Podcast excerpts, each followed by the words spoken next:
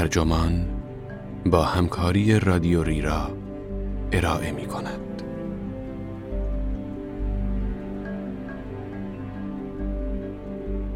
اینستاگرام و توییتر چه بر سر جامعه شناسی خواهند آورد؟ این عنوان یادداشتی است به قلم هایدی لتفورد که در جون 2020 در نیچر منتشر شده و وبسایت ترجمان آن را در تیر 1399 با ترجمه بابک حافظی منتشر کرده است.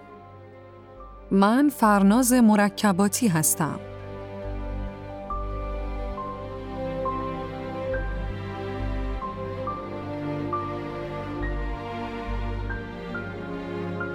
حدود ده سال پیش مجله وایرد مقاله جنجال برانگیز چاپ کرد که می گفت با ظهور کلان داده ها نظریه از صحنه علوم انسانی حذف خواهد شد. طی این ده سال اهمیت کلان داده ها روز به روز بیشتر شده است. اما نظریه ها هم مبارزه جانانه علیه برنامه نویسانی به راه انداختند که تلاش داشتند تا علوم اجتماعی سنتی را از میدان بدر کنند. افق آینده به کدام سمت خواهد رفت؟ آیا جامعه شناسی رایانشی مسائلی را که دو قرن است جامعه شناسان با آنها درگیرند حل خواهد کرد؟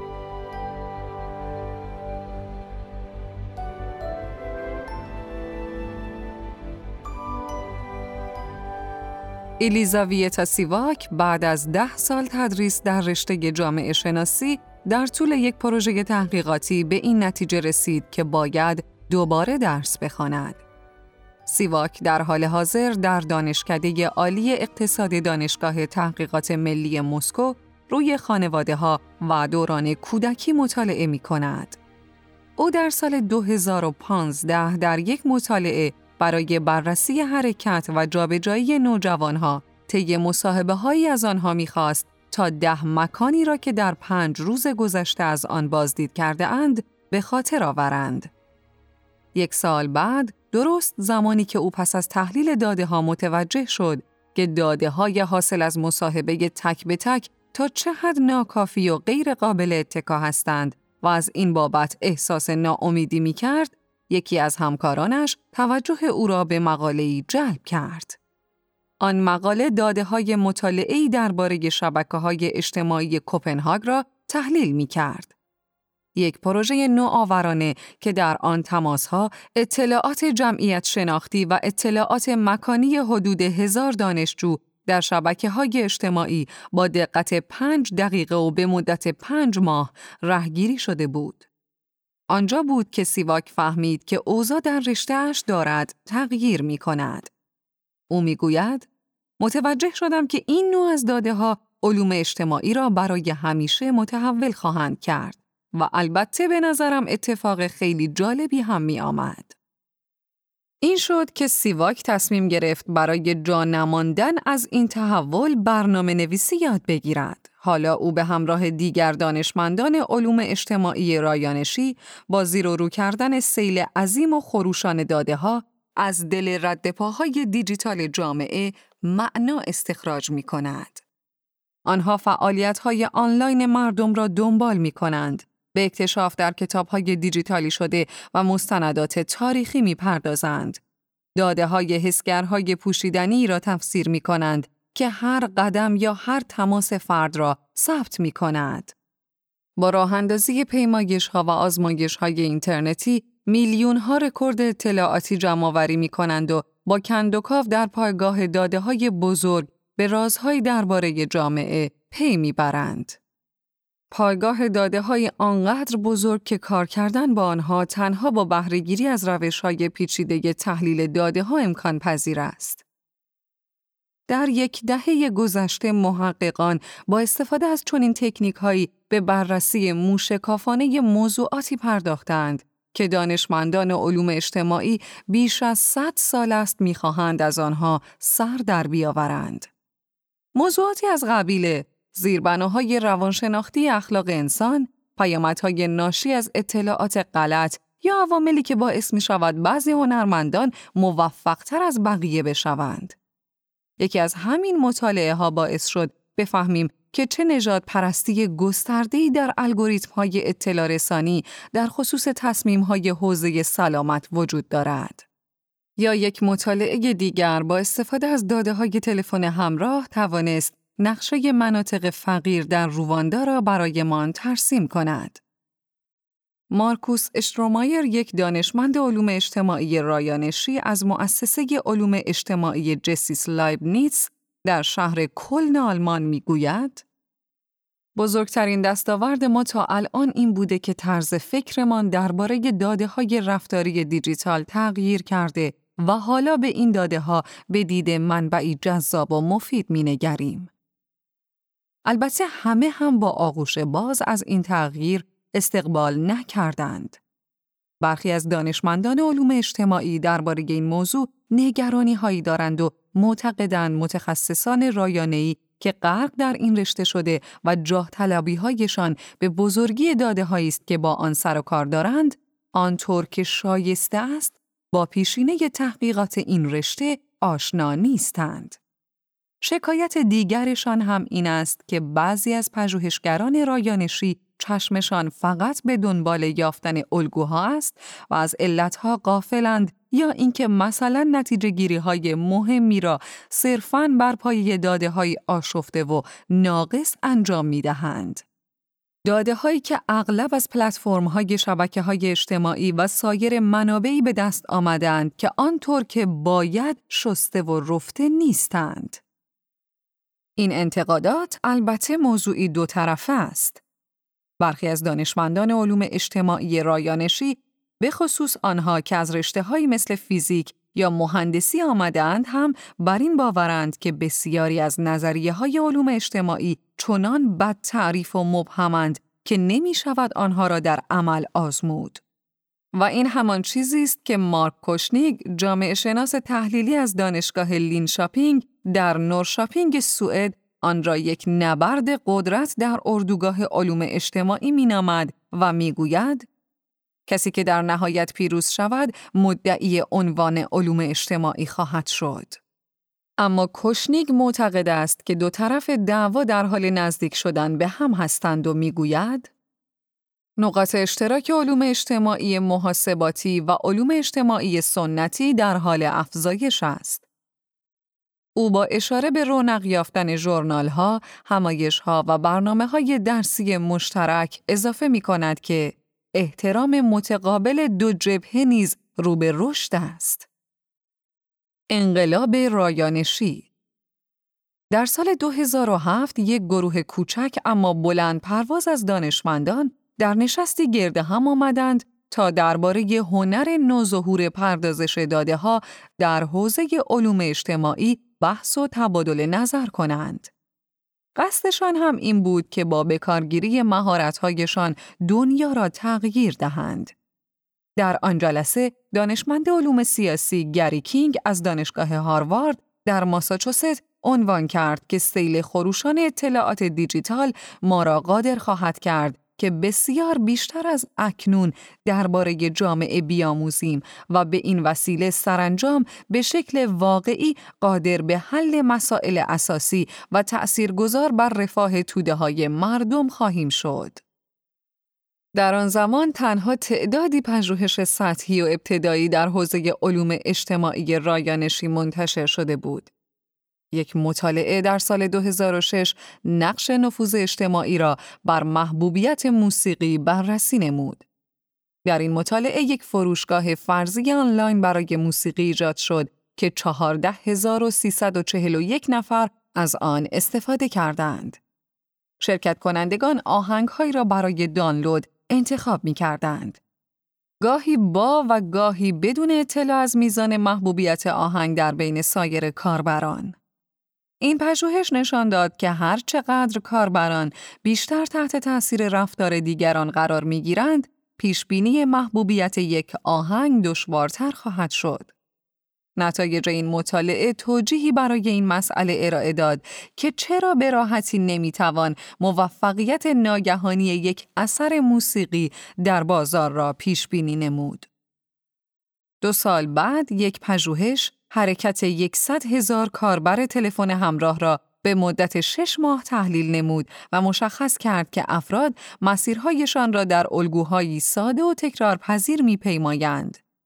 طراحان پژوهش توانستند احتمال یافتن یک فرد در یک مکان مشخص را محاسبه نمایند و بر این اساس اعلام کردند که شناسایی مشابهت های موجود در الگوهای حرکتی یک جامعه می تواند به ما در برنامه ریزی شهری درک گسترش یک بیماری یا آماده شدن برای شرایط بحرانی کمک کند.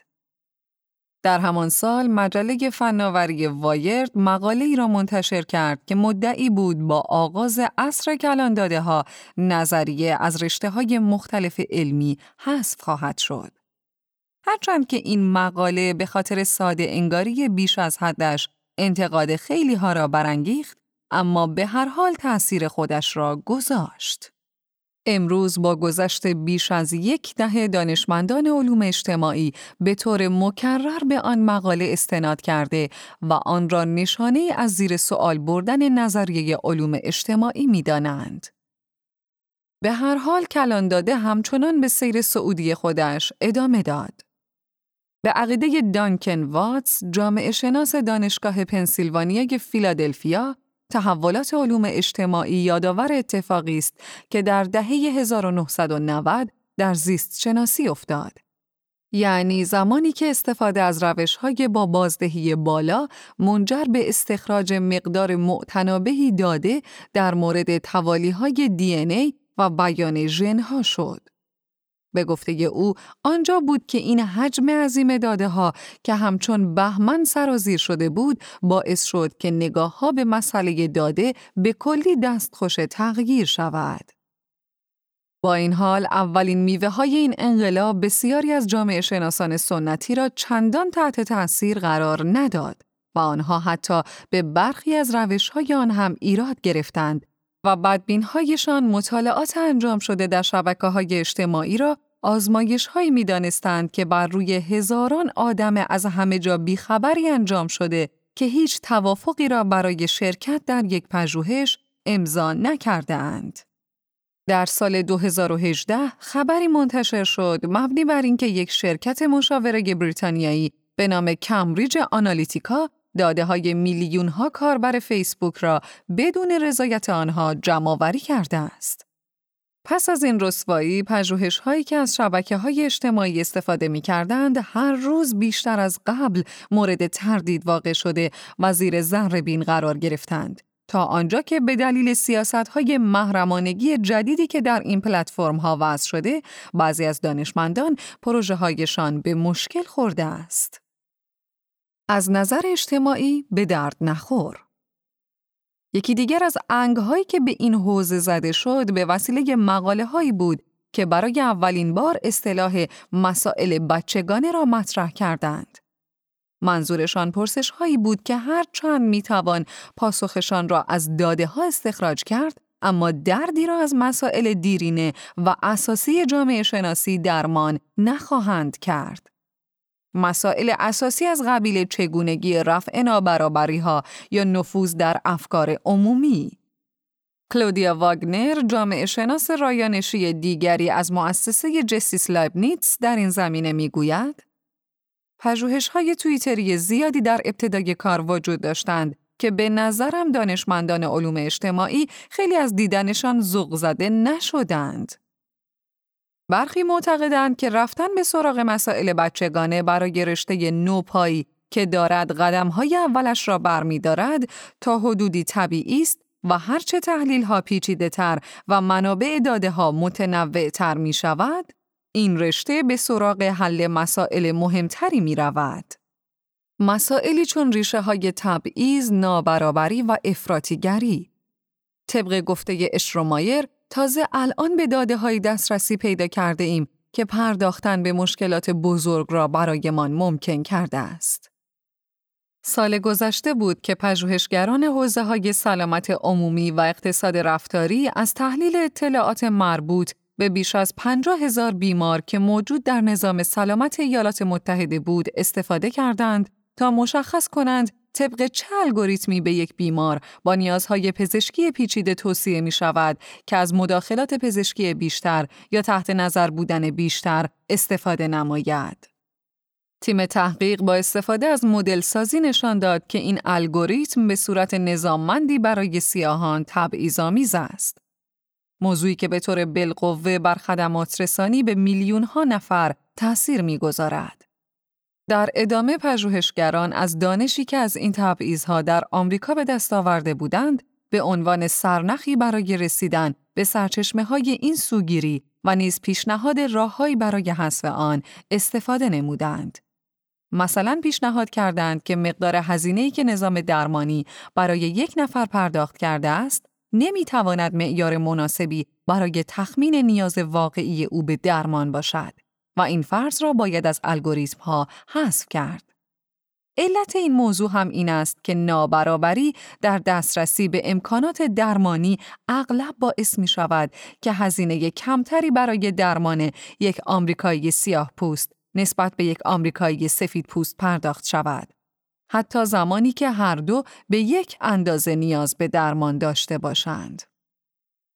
با این حال تنها چالش موجود دسترسی به داده های مناسب نیست.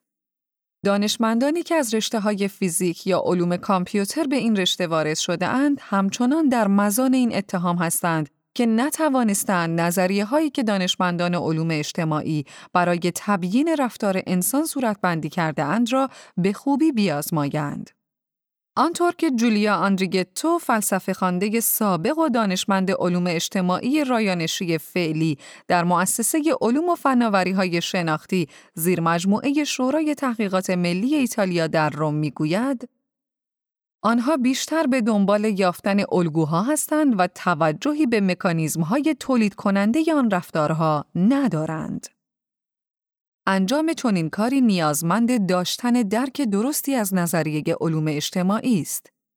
جیسون آن دانشمند علوم اجتماعی رایانشی از دانشگاه حمد ابن خلیفه دوهه که دوره پیشتی خود را در علوم کامپیوتر در سال 2010 آغاز نمود، در همان ابتدای رونق گرفتن جنبش علوم اجتماعی رایانشی مطالعه ای را آغاز کرد با موضوع اشتراک گذاری اخبار در شبکه های اجتماعی. در ابتدای پروژه او فقط با دانشمندان کامپیوتر کار می کرد. آن زمان همکارانش برای درک نظریه های مختلف علوم اجتماعی خیلی به زحمت می افتادند.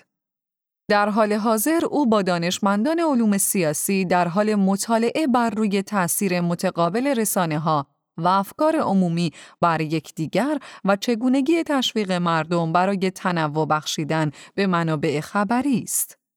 به گفته وی هرچه جلوتر می رویم دو طرف درک بهتری نسبت به زبان و روش های یکدیگر پیدا می کنند. اکنون نشانه های بارزی از جلب شدن توجه ها به این حوزه را می توان مشاهده نمود. یک همایش علمی بزرگ برای اولین بار قرار است در سال 2021 هر دو روی کرد را در کنار هم قرار دهد. دانشگاه ها هم در حال تأسیس نهادهایی برای دور هم جمع کردن اساتید از گروه های آموزشی مختلف هستند تا این شکاف را از بین ببرند یا مثلا دانشگاه جورج میسن در شهر فرفاکس ویرجینیا یک گروه آموزشی مجزا را به این موضوع اختصاص داده است. یک اردوی تابستانی هم هست که با موضوع علوم اجتماعی رایانشی در بیش از سی نقطه جهان با حضور گروهی از دانشجویان جوان و مشتاق برگزار می شود. های شغلی رو به رشد این حوزه را هم که به این موارد اضافه کنیم همه و همه نوید بخشان است که این جنگ قدرت می تواند جایش را به همکاری های پربارتری بدهد. گرد همایی امر اجتماعی اتحاد این دو روی کرد می تواند ترکیب قدرتمندی را به وجود بیاورد. جاشوا بلومنستاک دانشمند حوزه داده ها در دانشگاه واشنگتن سیاتل با کمک همکارانش از داده های تلفن همراه میلیون ها نفر از مردم رواندا برای پی بردن به وضعیت اقتصادی اجتماعی آنها استفاده نمود. سپس آنها برای تایید خروجی کارشان نتایج به دست آمده را با داده های جمع شده با روش های سنتی مطابقت دادند. سیاستگزاران می توانند از این روش هم برای هدفگذاری مناطق فقیر و نیازمند مداخله و هم برای مشاهده نتایج سیاست های اتخاذ شده در گذشته استفاده نمایند. با این حال هنوز هم شاهد نقص در ارتباط میان دو طرف هستیم. یک جامعه شناس از هاروارد به نام جون داناوان به مقاله اشاره می کند که سال گذشته منتشر شده و در آن پژوهشگران شبکه‌ای از گروه های اینترنتی نفرت پراکن را در نرم افزارهای فیسبوک و وی کنتاکت به دقت ترسیم نموده و تغییر ساختار این گروه ها را در طول زمان نشان دادند. به گفته او فیزیکدانان و کامپیوتردانانی که این تحقیق را انجام داده اند نتوانستند آنطور که باید و شاید به های علوم اجتماعی مرتبط استناد کنند. در نتیجه تفسیرشان از یافته های تحقیق آن غنایی که می توانست داشته باشد را ندارد. و دیگر اینکه آنها تعداد خیلی کمی شبکه اجتماعی را بررسی کردند در حالی که مطالعات قبلی نشان داده بود که گروه های نفرت پراکنی رهبران کاریزماتیکشان را در جاهای بیشتری دنبال می کنند. این جامعه شناس معتقد است که تیم تحقیق در نتیجه این اشتباهات به جمعبندی خطرناکی رسیدند.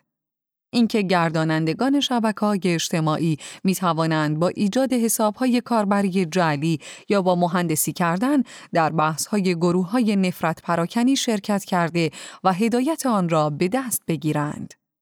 او معتقد است این کار می تواند نتیجه عکس داده و منجر به تشدید بحث ها و در نهایت بالا رفتن رتبه این گروه ها در الگوریتم های جستجو شود. راهبرد بهتر به زعم او این است که موتورهای جستجو پیامهای نفرت پراکنانه را بررسی کرده و سپس بازنمایی چنین گروههایی را محدود کنند. در طرف دیگر، نیل جانسون، سرپرست تیم تحقیقاتی پروژه مسکور از دانشگاه جورج واشنگتن می‌گوید ما گوشمان از انتقادهای جامعه شناسان پر است. ما در تحقیقمان به مرتبط ترین منابع موجود استناد کرده ایم و در مورد الگوریتم های جستجو هم باید بگویم که شبکه های اجتماعی قدرت دستکاری نتایج را دارند. درست مثل کاری که الان برای سرکوب کردن صفحات و گروه های مخالف واکسیناسیون یا آنهایی که اطلاعات غلط درباره کووید 19 منتشر می کنند انجام می دهند. او درباره اطلاعات گمراه کننده، خصومت و افراطیگری مطالعه کرده است و می‌گوید هر بار که من یک مقاله سطح بالا منتشر می کنم، صدا یک عده در می آید. با این حال کارهای او توانسته توجه سیاستگزاران را به خود جلب نماید و سازمانهای مختلف به تناوب از او برای مشاوره دادن دعوت می کنند. این سازمان ها به ماهیت کمی کارهای او و توانایی آنها در مدلسازی پیامدهای احتمالی سیاستهایشان علاقه مندند. او می‌گوید ما به شیوهی به مسائل اساسی نگاه می کنیم که گمان نمی کنم سیاستگزاران تا به حال نظیر آن را در تعامل با سایر دانشگاهیان دیده باشند. از دید او چیزی که باید نگرانش بود این است که بسیاری از دانشمندان علوم اجتماعی به سمت حوزه های رایانشی سرازیر شده اند بی آنکه آموزش درستی در این باره دیده باشند. جانسون تنها دانشمندی نیست که درباره اهمیت نظریه در پروژه هایش تردید دارد. جان جاکومو براوو اقتصاددان اجتماعی سابق و دانشمند علوم اجتماعی رایانشی فعلی در دانشگاه لینیوس در شهر وکوا سوئد معتقد است که بسیاری از نظریه های علوم اجتماعی به قدری مبهمند که نمی شود آنها را با کلان داده ها آزمود. برای مثال مفهوم سرمایه اجتماعی اینطور تعریف می شود. ارزش ها و درک مشترک موجود در جامعه که به افراد اجازه می دهد در کنار هم فعالیت کنند. تعریف اصلی این مفهوم در جامعه شناسی گنگتر از آن است که بتوان آن را آزمود. شما به من بگویید چگونه می توانم چون این چیزی را اندازه گیری کنم؟ در مورد برخی نظریه ها اوضاع از این هم سختتر می شود. خانم آندریگتو پژوهشگر حوزه هنجارهای اجتماعی قوانین مشترکی که مشخص می کند چه رفتارهایی در جامعه پسندیده و چه رفتارهایی ناپسند هستند می‌گوید یک دهه است که پژوهشگران در تلاشند تا نظریه ها و تعاریفی شفاف برای این موضوع دست و پا کنند.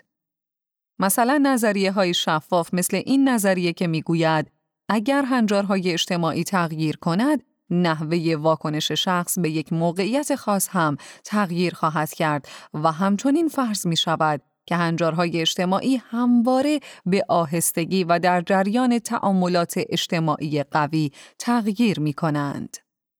هر زمان که آزمودن مفروضاتی مانند گزاره های بیان شده ممکن شود، آندریگتو می تواند کارهای رایانشی را با نظریه جامعه شناختی ترکیب کند. مثلا در این مورد او با استفاده از آزمایش های آنلاین بررسی می کند که آیا تغییرات شبیه سازی شده در هنجارهای اجتماعی بر روی رفتار تأثیر می گذارد یا نه. او تنها کسی نیست که دلش می‌خواهد با علوم اجتماعی دنیا را تغییر دهد. دانکن واتس معتقد است که او و سایر پژوهشگران دانشگاهی اکثر اوقات بیش از آن که به دنبال راه حلهایی برای حل مشکلات دنیای واقعی باشند، فکر و ذکرشان شده است چاپ مقاله. آنها می‌گویند درست در لحظه ای که مقاله منتشر می شود احساس می کنم مأموریتم تمام شده است. گویی کار من این است که این ایده ها را آنجا چاپ کنم و کس دیگری موظف است که بیاید و آنها را به مداخله های معنی دار برای جهان بیرون تبدیل کند. به گفته که واتس برای اینکه این تغییر به حقیقت بپیوندد پژوهشگران هر دو طرف باید این فرصت همکاری را غنیمت شمارند. البته بعضی ها هم هستند که می توانند وقوع این تغییر را احساس کنند. مثلا واگنر می‌گوید هرچه میگذرد علوم اجتماعی سنتی و رایانشی در واقعیت به هم نزدیکتر می شوند و من معتقدم 20 سال بعد دیگر مرزی میان این دو وجود نخواهد داشت.